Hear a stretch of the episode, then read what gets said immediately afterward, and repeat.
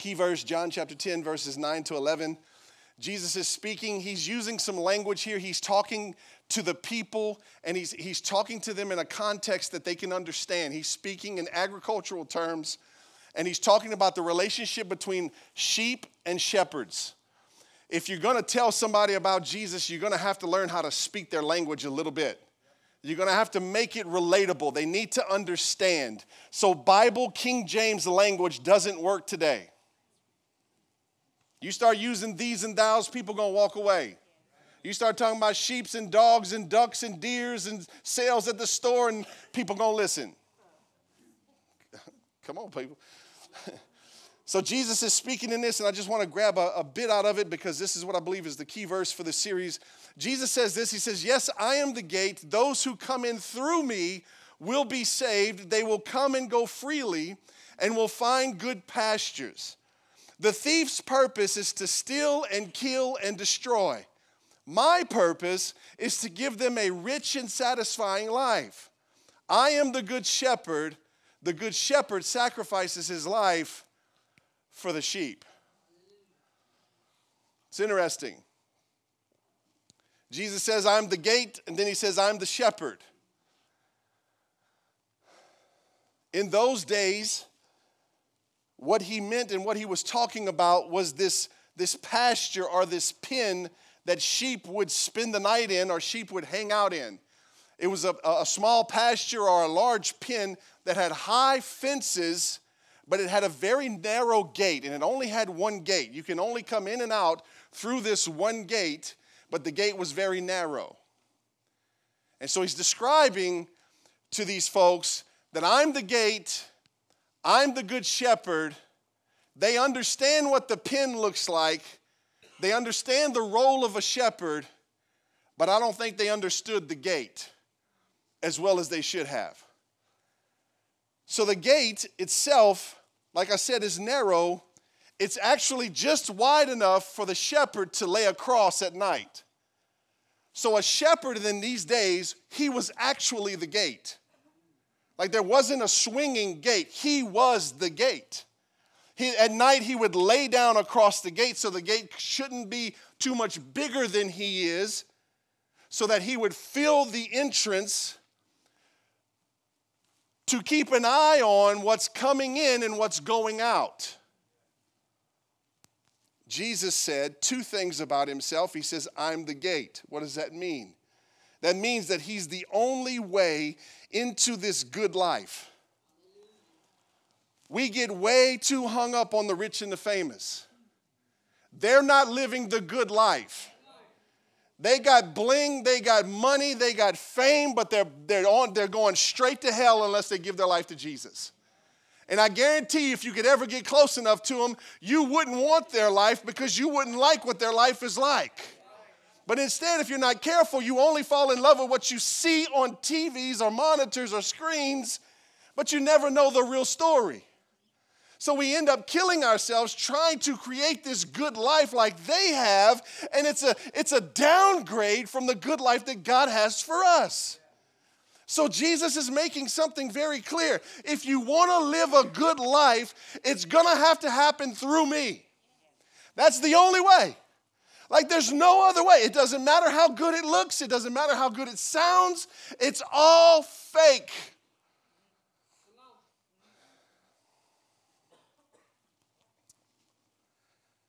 One must enter into a relationship with Jesus to enjoy the blessings of a good shepherd. There's no other way.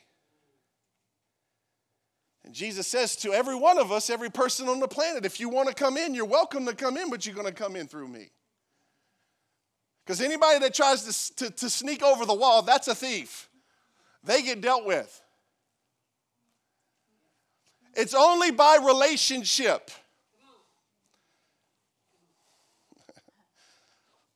There's no other way. Then Jesus makes his second claim about himself. He says that he's the good shepherd.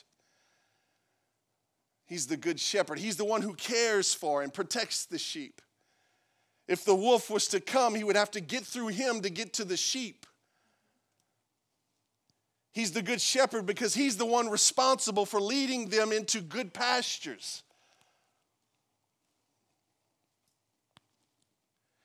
Sheep left to themselves will eat the grass to the bare ground and die.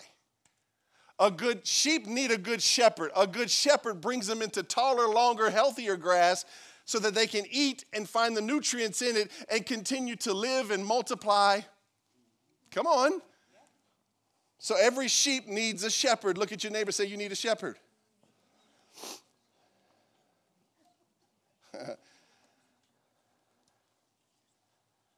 what if the good life you're striving for is just on the other side of the gate?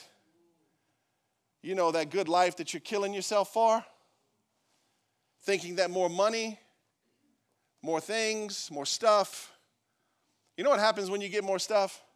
You get less pro- you get less time, more responsibility. There's some days a tent sounds good. Right? Like my house needs to be pressure washed. It looks crusty. But it's tall. I don't want to pressure wash my house. The good life that you're striving for and killing yourself for is not the good life that you've been promised. It's not found in this world, it's not found in the world's things. The good life is found in a rich and satisfying relationship with Jesus.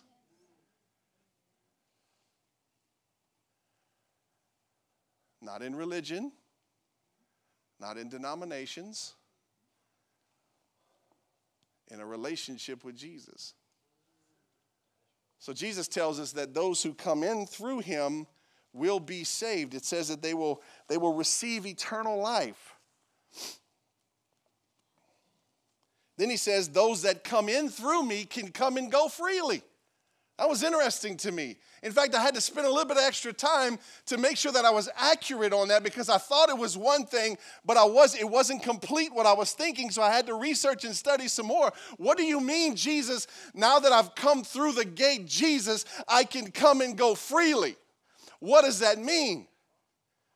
And I got my understanding from, from an agricultural commentary that said this when the shepherd, at night, the sheep would come into the pen, the shepherd would lay across the gate. He was the gate. In the morning, he would stand up by the edge of the gate and the sheep would go out. They could come out and they, they could go out and come in as freely as they wanted to. They could go out and find nice green pastures, find them a good shade tree to live to sleep under. They could go eat till their bellies were full and then find a sweet spot to lay down and take a nap while they processed the food. They could come and go freely. Watch what it says. It says they can come and go freely and will find good pastures. Hmm. That's interesting. If the sheep got frightened, they would run back to the, to the shepherd or through the gate and into the pen because that's where their safety was. So if they got frightened, they could run back to security. If they wanted to take a good nap and not worry about anything, they could come close to the shepherd and rest there. I'm giving you some good stuff. I'm just telling you right now, you're trying to take a nap on somebody else's land. Your best nap is in the feet of Jesus. Come on, somebody. Your best rest is at the feet of Jesus. It's in His pen, it's through His gate. Come on, somebody. They could come and go freely, which says a lot about Jesus. It says a lot about how good of a shepherd he is. So he's not a fearful shepherd. Oh, he's not afraid, he's not insecure, he's not he's not guessing who he is. He knows he's the good shepherd. So he stands at the gate and the sheep can come and go with freedom and liberty and they can move back and forth cuz he's not insecure. If they get in trouble out there, he knows he can get to them. He knows they can come here, but he knows he can get there. He's the good shepherd because he's always keeping a watchful eye over his sheep. I wonder when I was thinking about David, when David was out taking care of his daddy's flock, I wonder if one of the reasons God chose David was because David was a good shepherd. And if David could take care of bad sheep, he could probably take care of God's sheep. Come on, somebody. He was a good shepherd. You see, Jesus goes right after this and he talks about the difference between a shepherd and a hireling. A hireling runs, he's good until the wolf comes. When the wolf comes, the hireling throws off his staff and he's out. You can eat all the sheep you want, I'm done. A good shepherd stands and fights.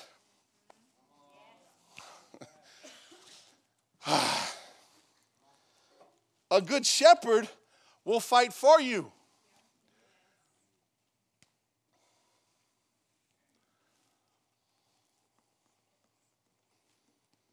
You want a pastor that'll run every time the wolves come? They got plenty of them. I'm not built to run. I'm like an army tank. I'm not a motorcycle. Come on, somebody, I move slow. Some of y'all got a visual.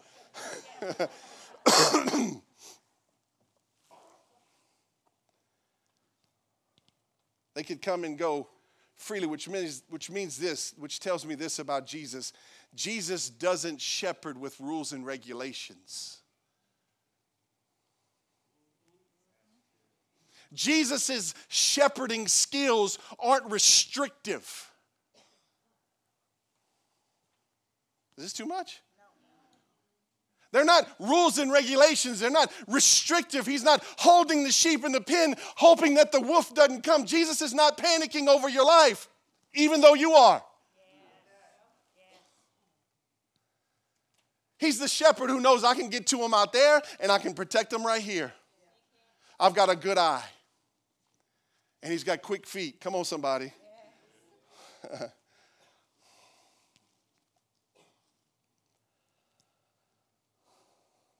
So, what are we striving for?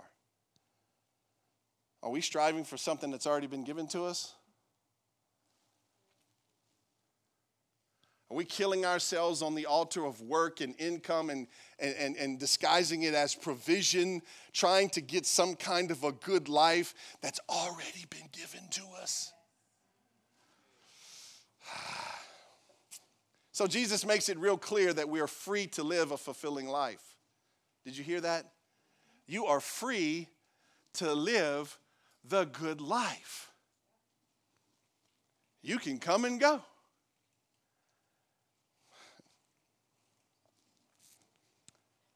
So the word pasture here, I just I just felt like I had to get something out the Greek. I'm just telling you. Just the word pasture here in the Greek is the word nome. And the word pasture means to graze, to feed, to grow, to increase, and to eat meaning this that Jesus said you can come and go freely and you will have good pastures. You will find good you will always find a good place to grow. You'll always find a good place to increase. I'm putting you in a land i'm putting you in a place where you can increase. That didn't go as well as i thought it was going to go. Guess i shouldn't have looked it up in the greek threw everybody off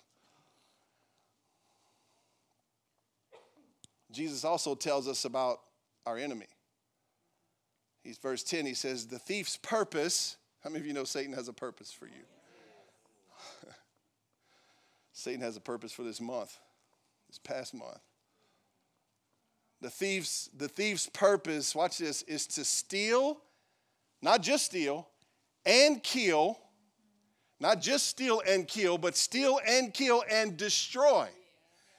He's not trying to hurt you, he's trying to kill you. oh, man. But Jesus said, My purpose is to give them a rich and satisfying life. Hmm. That's interesting. Jesus said, The enemy's purpose is to take life, my purpose is to give life. Did you hear the latest report from South Korea? 153 plus people died from trampling at a Halloween celebration. 150 more are severely injured. A good chunk of those were Americans.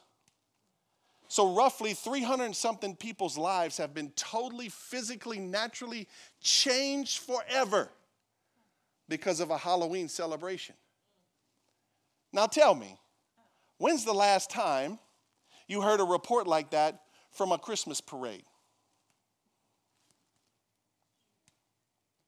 400 people got killed at a Christmas parade. What is the enemy trying to do? Take life. What is God doing? Giving life. There is a major difference, and we got to grow up and we got to start to understand what's good and what's evil. They're not blended together anymore. That's every time the church gets in trouble, is when they blend good and evil together.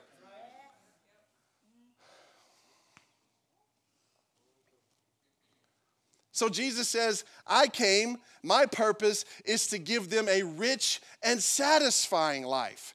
Let me tell you what that word life means. It means not only salvation from hell, because some people just stop there, you also get a heavenly perspective. That means now instead of seeing from the bottom up, I get to see from the top down. I can see my situation from the top down because I spent my whole life looking from the bottom up. You get a heavenly perspective. That's the life that He's given you. You can see different. Then he says, You can grow in trust. That means you can trust me more than you do now. That means it also means that you can grow in knowledge of God. That means you can get to know God better than you know him now. Why are you satisfied with how you know God now? Then that word life means a life full of the fruit of the Spirit. Love, joy, peace, patience, kindness, gentleness, self control. You can be full of it. Come on, you've been full of yourself your whole life. Why not get full of the fruit of the Spirit? Come on. Everybody around you be like, yeah, you need to get you some of that fruit.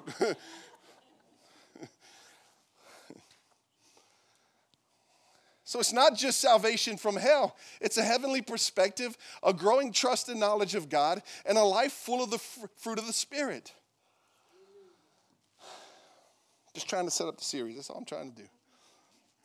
So once, so once we're saved, we receive eternal life, right? So once you give your life to Jesus, you walk through the gate. The Bible says that you receive eternal life. Now listen to me clearly. You receive eternal life. That life doesn't begin in heaven. That life began the day you walk through the gate. Some of you are waiting for eternal life living when you get to heaven, and you can have it right now. You don't have to wait till then. You can have it right now. You can live eternal life now. Not then, but now. It'll be more full then, but you're going to get you some now if you want it. So instead of sitting around waiting for Jesus to come back so that you can live a good life, how about start living it now? It's been given to you now. Let me prove it to you. 1 John chapter 5, 11 to 13. I'm going to read to you from the Amplified Version. I don't always use the Amplified Version, but boy, it said it how I liked it. Verse 11, and the, and, and the testimony is this God has given us eternal life. We already possess it. And this life is in his Son, resulting in our spiritual completeness and eternal companionship with him. He who has the Son by accepting him as Lord and Savior has the life that is eternal. He who does not have the Son of God by personal faith does not have life. These things I have written to you who believe in the name of the Son of God, which represents all that Jesus Christ is and does, so that you will know, watch this, with settled and absolute knowledge. That's not wavering. That's settled. That's absolute. Like the like the, the enemy can throw every bit of hell at me. I'm still settled. I'm still absolute. Come on, somebody. I still have eternal life. I'm not shaking. It's more than just singing a song. I'm not shaking. Why? Because I have absolute life.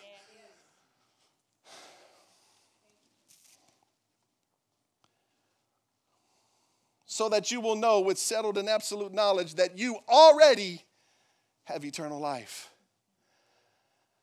The good life Jesus promises us started at salvation.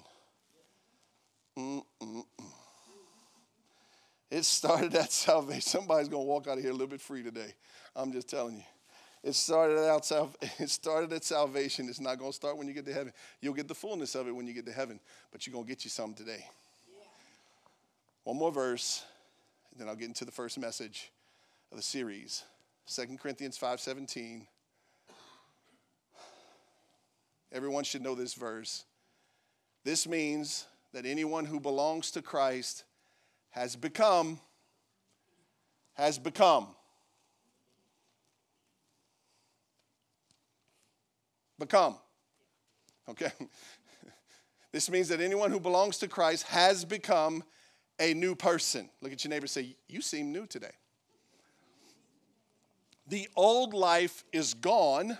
Say bye bye. And a new life has begun. Ah. So, watch this. This, this new life looks nothing like the old life. In fact, if you've been saved for more than 10 minutes, you should already start to see some change.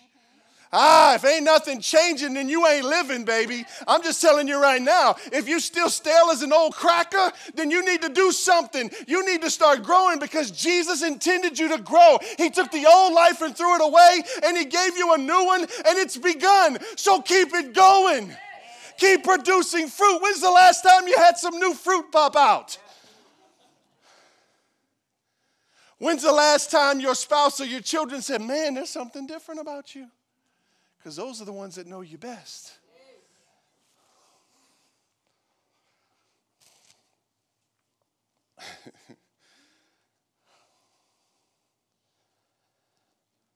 this new life looks nothing like the old life.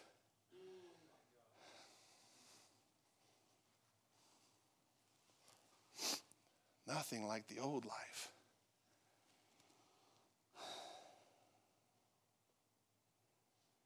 You know what's amazing to me about Jesus is he didn't just lay his life down one time. Do you know what Jesus is doing right now? Sitting at the right hand of the Father, watching over us. He's still at the gate, still watching the sheep as they come and go. Not taking the day off. Because why? He's the good shepherd. When you're in trouble, he sends angels. When the enemy comes at you, he sends troops. When you get discouraged, come on, Paul, he shows up. When you need something, he orders it. He's still. So that's what the series is going to be about. First message this new life that we've been given. What does it look like?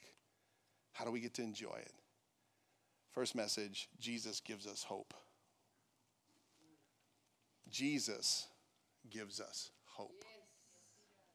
Jesus gives us hope. Jesus gives us hope. Billy Graham said this. He said, For the believer, there is a hope beyond the grave because Jesus Christ has opened the door to heaven for us by his death and his resurrection. Oh, come on, somebody. That was better than you responded. You better give Billy Graham some props. That was a good word. We have hope beyond the grave. Why? Because Jesus kicked open the door of heaven for us with his death and his resurrection. That means the door's no longer closed, it's open. They're going to get it one day, Billy. Don't you worry. Jesus gives us hope. What is hope? Let me give you a definition. To hope is to anticipate with pleasure. To hope is to have confidence in. It means to wait with expectation. It means to fully trust. It's not wishful thinking. Hope anticipates with pleasure, has confidence in, it waits with expectation, it fully trust. Jesus gives us hope that is incomparable to the hope found in Disney movies.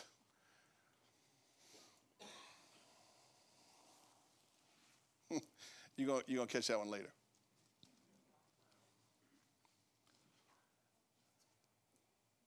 Jesus gives us hope.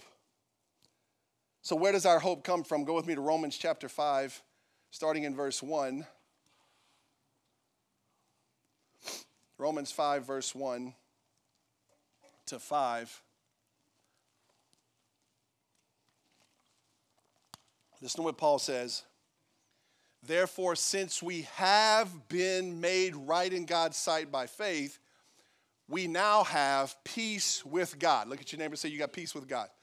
Because of what Jesus Christ our Lord has done for us. Because of our faith, Christ has brought us into this place of undeserved privilege where we now stand and we confidently and joyfully look forward to sharing God's glory. We can rejoice too when we run into problems and trials, for we know that they help us develop endurance. And endurance develops strength of character. And character strengthens our confident hope of salvation. And this hope will not lead to disappointment, for we know how dearly God loves us because He has given us His Holy Spirit to fill our hearts with His love. Wow. Paul said a lot. So, because you decided to go through the gate, you're now made right in God's sight by faith. Watch this. And now you have peace with God.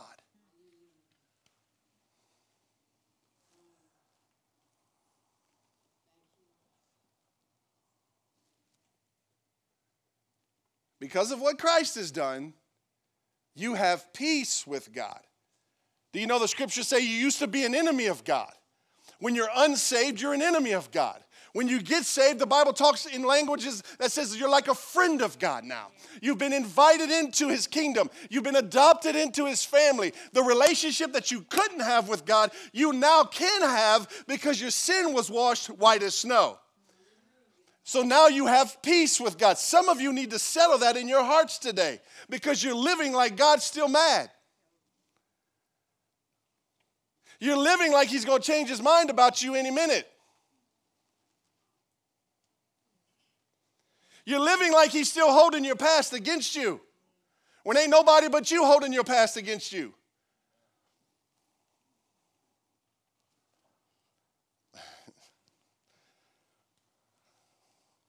Because of our faith, Christ has brought us into this place, watch this, of undeserved privilege. Look at your neighbor and say, You're privileged. And say it with a big smile on your face because privilege has gotten a bad word or a bad rap lately. Right? Oh, these people, they're privileged. Are they? Well, if you're born again, yes, you are. Hi, I'm privileged. I'm a privileged child. Come on, somebody. I'm privileged. Accuse me of being privileged. I'm going to say yes and amen. I got undeserved privilege simply because I'll walk through the gate. Come on, somebody. And watch this. Christ has brought us into this place of undeserved privilege. Watch this now, where we now stand. And we confidently and joyfully look forward to sharing God's glory. So when you went through the gate, you became privileged with an undeserved privilege, and you stand there.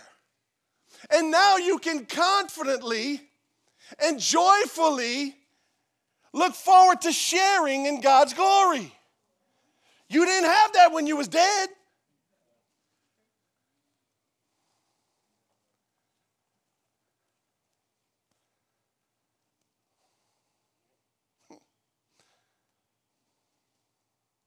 It's where we now stand. Are you, are you picking up the, the communication here? It's, it's like it's already done. Like this is where you're expected to stand now. In this place of undeserved privilege. I don't have to strive anymore. I don't have to be a good person anymore.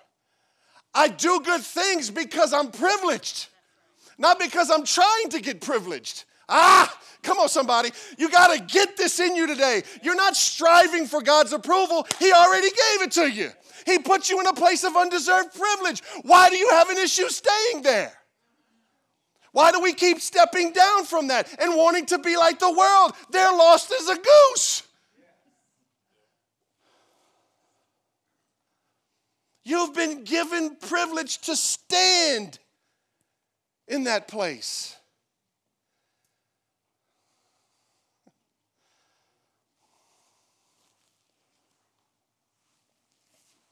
Then verse 3 says something really crazy like James does. He says, so after he tells you all that, you can stand in this undeserved place of privilege and you can, you can, you know, confidently and joyfully look forward to sharing in God's glory. Verse 3 we can rejoice too when we run into problems and trials.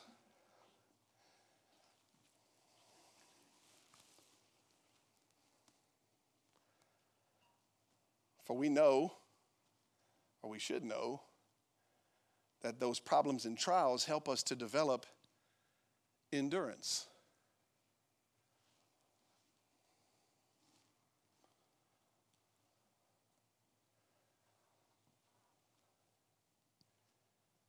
Why is it that we have a hard time changing our attitude about problems and trials?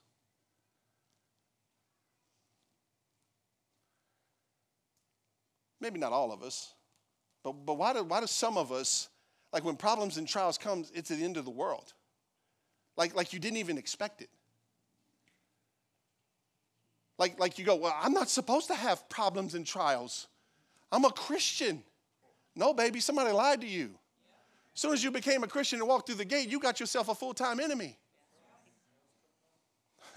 he's looking, he's prowling around looking for you. Not just to hurt you, but to kill you. So, why do we get surprised when we have problems and trials? If you're not ready for problems and trials when they come, you don't know how to handle them. You can't manage them. You see them as death, but they're not death, they actually give you life. It's a total transition of thought. That's why Paul could say, we can rejoice too. Like you don't have to complain when you have problems. Like you can actually rejoice over your problems. Pastor, you're going to get me fired. You're going to get me kicked out the family. I'm telling you, this is just a little too weird for my family. and I don't know if they can take this you know, rejoice when I got some problems. Come on, Pastor. It ain't me, bro. I didn't write the book. God did. I struggle with it myself.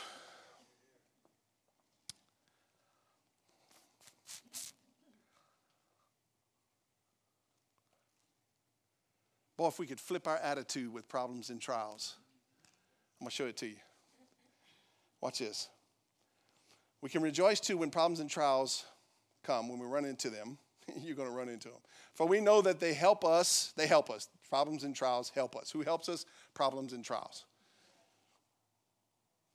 You're boudin because you think they're hurting you. They're actually there to help you. Ah. For we know that they help us develop endurance.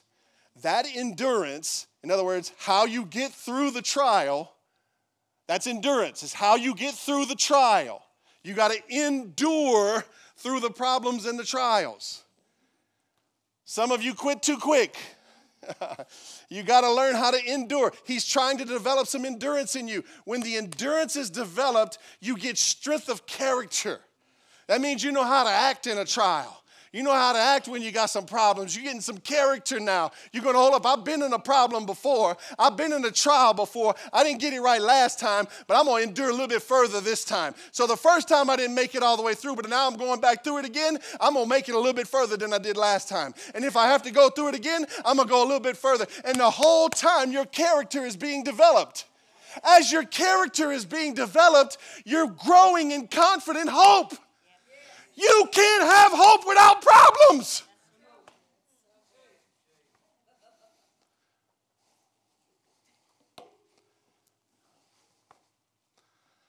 We want hope with no problems. We want hope without a reason for hope. Oh, man.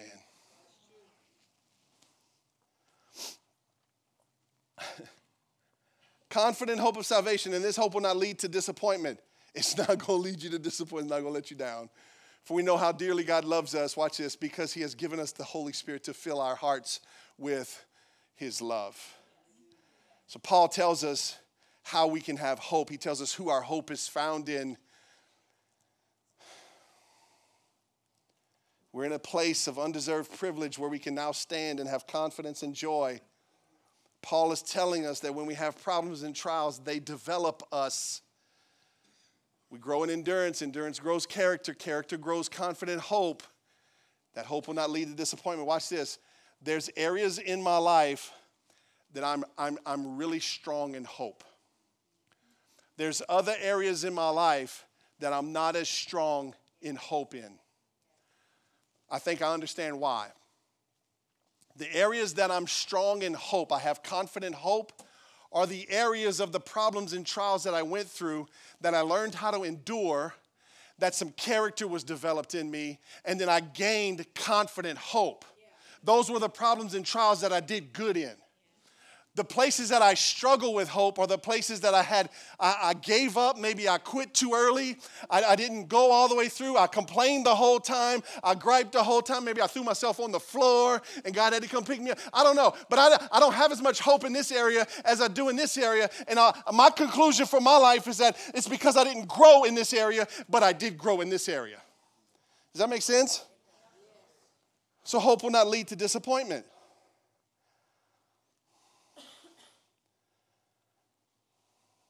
And on top of all that, He's given us the Holy Spirit to fill our hearts with His love. We'll get to that in just a minute. Because that's very, very, very, very, very, very, very, very, very, very, very, very, very, very important. So, what does hope look like? You guys ask great questions. What does hope look like? Romans 15, 13. You getting something yet? I pray that God, the source of hope, I pray that God, the source of hope, will fill you completely. Watch this now, you got to pay attention to the scriptures. That he will fill you completely with what? Joy and peace. Who's filling you with joy and peace? The God of hope. The God of hope is filling you with joy and peace completely because you trust in him. Then you will overflow with confident hope through the power of the Holy Spirit. So, God is my source of hope. But what does hope look like? You ever wonder what hope looked like? Anybody? Some of you like, I don't know, I'm worried about you. But like, do you ever wonder what hope, like, what does hope look like? I would ask you if you've ever faked it before, but I don't want you to raise your hand and embarrass yourself. And me neither. what does hope look like? Well, Paul said, I pray that God, the source of hope, will fill you with joy and peace. What does hope look like? Joy and peace. How many of you like joy and peace? Come on. I'm looking for some peace when I get home this afternoon. I want a piece of uh, uh, taco soup. I want, a, I want a piece of recliner. And I want a big old slice of a long nap. Come on, somebody. I want some, and when I wake up, I'm gonna have joy. I want. what does it look like? It looks like joy and peace. Wow. It looks like joy and it looks like peace. Hang on to that.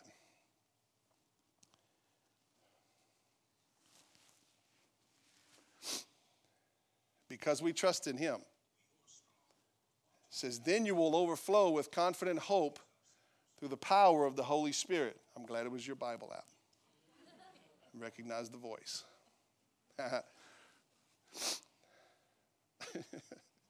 Those thoughts ran through my head. Because you trust in him, watch this, then you will overflow with confident hope through the power of the Holy Spirit. Okay, so what, is, what does hope look like? It looks like joy and peace. What if I'm struggling with hope? Pastor, is it okay to struggle with hope? Is this a safe place that I can struggle with hope? Am I going to get judged if I struggle with hope? Is anybody in this church going to think less of me because I don't have hope in this area? What if I'm struggling with hope? So let me ask you a question. I want you to be brutally honest. And I want you to look around and see who raises their hands. How many of you in here have ever in your life struggled with hope? Raise your hand. High as you can. You've struggled. Now look around. That's everybody. That's everybody. Struggled with hope. Psalm 62. David's going to give us a solution when we struggle with hope. Let all that I am wait quietly before God, for my hope is in him. He alone is my rock and my salvation, my fortress where I will not be shaken. My victory and honor come from God alone. He is my refuge, a rock where no enemy can reach me.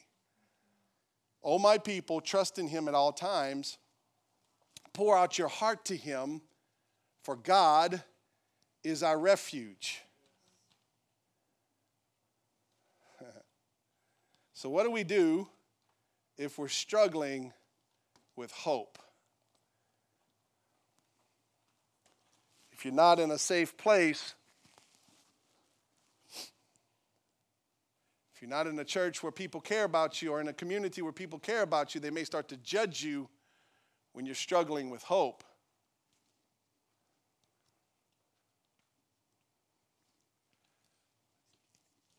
Even though that's the case, at times it's still not an excuse to keep struggling with hope. Because here's the truth you don't have to struggle with hope. We just talked about that with problems and trials right? So, problems and trials are there to help you. If you're struggling with hope, it's because you didn't quite handle the problem in the trial correctly. You didn't grow through it. So, the next time it comes, you don't have to be as hopeless as you were last time. You can get through it better. You can grow more and you can come out of it with confident hope. It's okay to struggle with hope. It's just not okay to keep struggling with hope. Come on, somebody. Like nobody's judging you, nobody's condemning you, but listen to me. You've been given a place, you're, standing in a place of undeserved privilege. You're a child of God. You've come through the gate. You belong to Jesus now.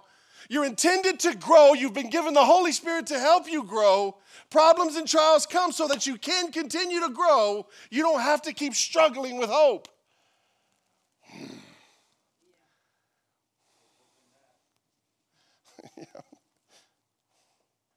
So, David gives us three things to help us when we're struggling with hope. I want to show them to you from Psalm 62 that we just read.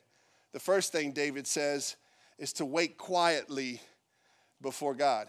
Now, this is, this is very, very important and also very dear to us right now because I don't know if you've recognized it, but the last couple of months, it's been a resounding phrase that the Lord's given us to sit with Him. Sit with Him. Sit quietly with Him. Be still and know that I'm God. It's been over and over and over and over again. I think God's trying to teach us how to be still. I think God's trying to teach us how to sit quietly. Sit quietly. David said, I wait quietly before God. Why is that important? Why is it important to wait quietly before God? Well, in a simple way, it's important because God doesn't speak loud. Unless you get one of these transformation, you know, transfiguration moments where he speaks in the cloud and then you poop in your pants and you end up on your knees, okay? Like, he, but most of the time, he speaks quietly. I'd say something to wake y'all up. Y'all look like y'all in a daze. I said it. Can you not say poop in your pants at church?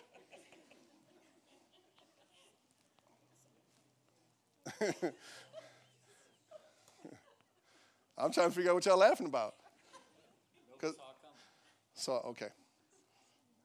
But why is it important to wait quietly before God? Because you need to still your heart. You need to rest your soul. You need to quiet yourself down. Why? Because you're usually too amped up, too nervous, too anxious, too worried, too fearful, too busy, too forward thinking. Got to get to the next thing, got to get to the next thing, got to get to the next thing. You're living in the next thing world. So sometimes the only way you're going to get something from God is when you can wait quietly before Him. Well, how do I know I'm waiting quietly? Let me give you a little tip I realized last night.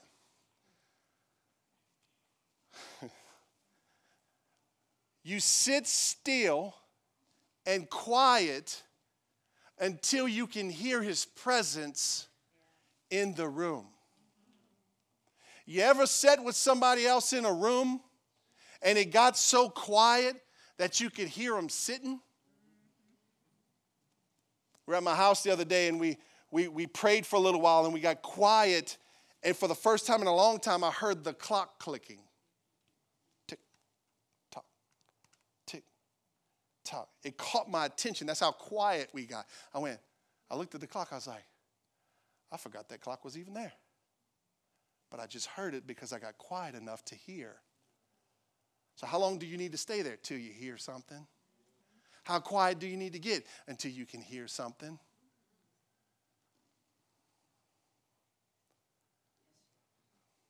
Just trying to help. Wait quietly before God. Some of us don't wait long enough. Some of us don't quiet ourselves long enough. Some of you don't quiet your environment long enough. You bring your cell phone into a meeting with God. He don't want your cell phone there. You don't need it. You bring your, your, your, your, your, your laptop and your notifications are going off and you're trying to sit there and hear from God. Come on, somebody. Somebody just posted something you really need to see it. And all of a sudden you're sitting with God trying to get a word of life from God and you're worried about what somebody just posted on Fakeogram. right? Wait. David said, I waited quietly before God. Then he said this I waited quietly before God, and then I started speaking better words. Look at what David said. Let all that I am wait quietly before God, for my hope is in him. Verse 6 He alone is my rock and my salvation, my fortress where I will not be shaken. My victory and honor come from God alone. He is my refuge, a rock where no enemy can reach me. All my people trust in him at all times. God is my refuge. He started to speak better words. We got to learn how to quit reciting the problems. We got to learn how to quit reciting the depression. We got to quit saying, oh, I'm so depressed. I'm so depressed. You're claiming it over your own life. You're in your own way. Speak a better word. Speak better words. I'm not talking about claim it, name it, frame it. I'm talking about just speak a better word. Are you going through a problem? Yes, I'm going through a problem. Life don't feel good right now, but my God is my refuge. My God is my strength. You don't know my God like I know my. He's going to pull me through. Tim and I had lunch today at, at, at a, I mean, not today. that, was, that was prophetic. You buying. yeah, I got witnesses too. It's about time you buy. No, I'm joking. That's a joke. It's a joke. Stop that. So, so Tim and I had lunch this week, and we're sitting in the Chinese restaurant, and, and we're talking about God things, and we're talking about Jesus and all this stuff. And there's some people sitting in the booth next to us that were eavesdropping. But it was good. So they finished eating before we did, and, and, the, and they got up, and the guy walks over and looks at me and goes, You a, you a, you a pastor? I said, Mm hmm. I always kind of go, uh, yeah, I'm a pastor. He talked about church. And then he just starts telling his story. Like, didn't even ask, like, do you want to hear my story? He didn't ask. I was, I learned so much from this guy in like 15 minutes. It blew my mind. Because the guy just like walked up, started telling the story. And if it had been a bad story, I'd probably feel different about it, but it was a good story. And so he starts to tell us his story, his life story, and it's full of chaos and all this other stuff. His son got hit by a car. He was like three or four years old, and his skull was collapsed, his brain was all, all this, it's crazy story. And he's in the hospital, and the, and the doctor said, he said, Doc, how, what percent my son has? I mean, like, is he gonna make it? He goes, he ain't gonna make it. And he went, but you don't know my God. But you don't know my God, Doc. You don't know my God. And then all of a sudden, the boy had brain activity.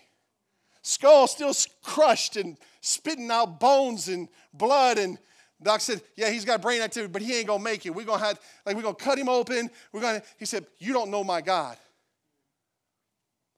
And all kind of miraculous things happened. And his words were, But you don't know my God. You don't know my God. I'm telling you right now, some of you need to learn how to change your speech and speak better words. Everybody in their mama knows you're going through a problem. They can see it all over your face. You don't just you just don't need to keep reciting it. Speak a better word. Change your testimony. Change your declaration. Speak a better word. Speaking a better word changes you. It changes your attitude about the problem. so wait quietly before God, speak better words. Look at the third thing David did. In verse 8, he says, Oh, my people, trust in him at all times. Pour out your heart to him.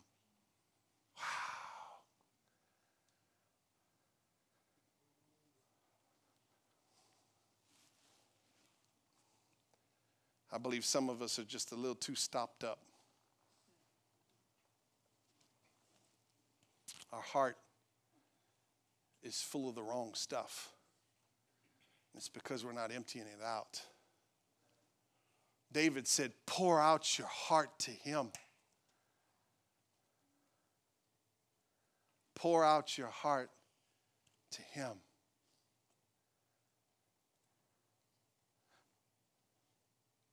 So David sits with the Lord quietly, and then he starts to speak better words. Where'd those better words come from? Sitting quietly with the Lord. I'm telling you, some of you, it's the simplest thing right now. It's the simplest thing for you if you'll just learn how to sit your tail still and quiet and listen. It'll transform your life. Some of you are one word away from transformation. I'm telling you, I'm telling you, I'm telling you. You're one moment from everything changing if you'll just sit still and sit quiet before the Lord.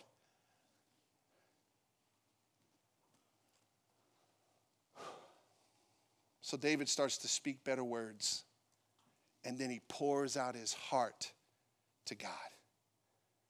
Boy, let me tell you something. One of the most refreshing, one of the most life giving, rejuvenating, renewing things you can ever do is to sit with the Lord who created you and empty out your heart with Him.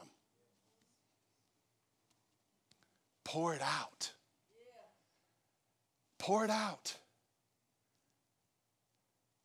Tell Him how it feels, how it feels.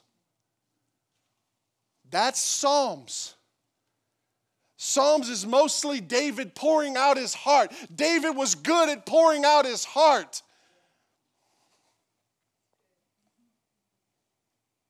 He said things like, Lord, you, you ran me through the mud. You did me dirty, Lord. You ran me through the mud. You caused people to run over my head. You, some of my stuff burned down, Lord. You did. He's pouring out his heart like he feels it. If it ain't good, he's giving it to God ain't good. You hear what I'm saying? He poured his heart out like it was. He didn't doctor it up, polish it, and then present it to the Lord. He gave it to him straightforward. Because when it's real and it's raw, your heart gets emptied of all that stuff. And then you know what happened? He breathes into you life and refreshment and strength and courage and hope. So stop being plugged up. Empty your heart out. Come on. What's stopping you? Is it a trust issue? I mean, the safest person to open and pour your heart out to is God. He doesn't have an Instagram account, He's not on Twitter. He's not going to post your business.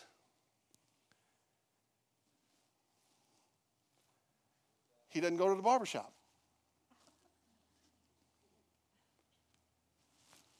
Why would you not pour your heart out to God?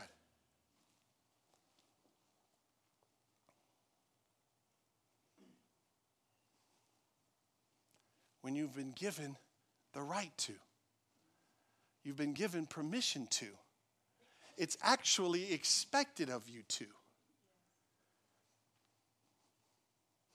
If your heart was designed to carry everything that you ever walk through, then you never get upset and lose your stuff.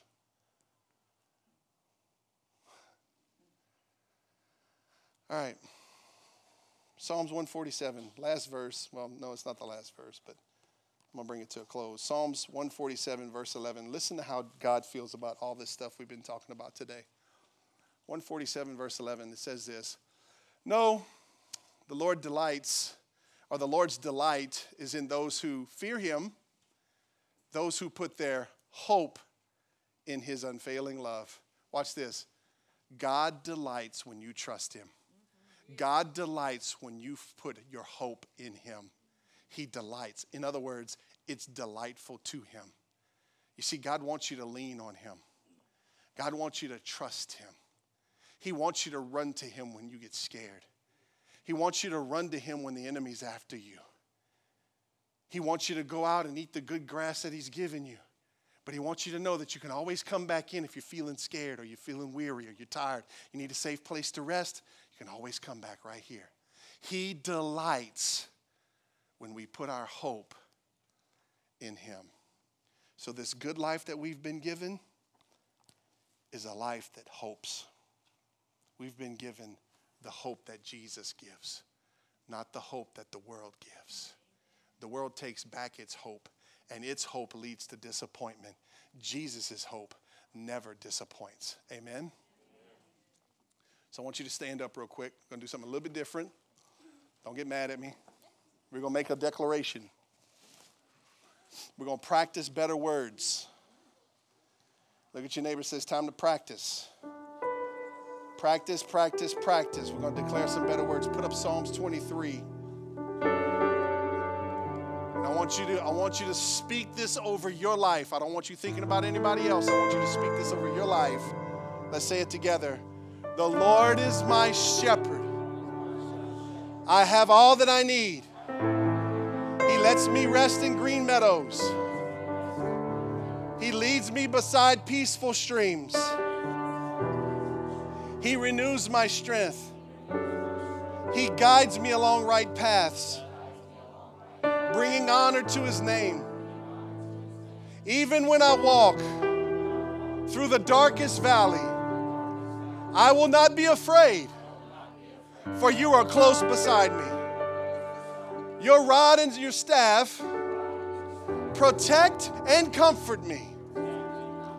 You prepare a feast for me in the presence of my enemies. You honor me by anointing my head with oil. My cup overflows with blessings. Surely your goodness and unfailing love will pursue me all the days of my life. And I will live in the house of the Lord forever. Can we give the Lord some praise this morning? That's who you are. That's who you are. He walks with you. He prepares a feast for you in the presence of your enemies. We don't have to be afraid because He's close. His eyes are on us. He's not slipping. Lord, we thank you for today. You're so good to us, God. I pray that you open our eyes open our heart and our minds. Pray, God, that we can start to understand, give us fresh revelation of what this good life is. God, I pray that we'll begin to enjoy this good life like you've given to us. God, will stand in the place of undeserved privilege. And we'll have confidence and joy. And that our hope will look like joy and peace God, I pray that we will get so, so caught up in this good life that the world around us would find it attractive. And they would say, Man, that looks like the real stuff. That looks like the good stuff. Where'd you get that at? And they would begin to want what we got. Lord, help us to live the good life that you've promised us. Help us to walk in the hope that you've given us. When problems and trials come, help us to change our attitude about them. Flip the script in our mind, Lord. I don't have to go through it like I did last time. I can go through it with some joy and some peace this time, knowing that I'm going to come out of the other side with more hope than I went into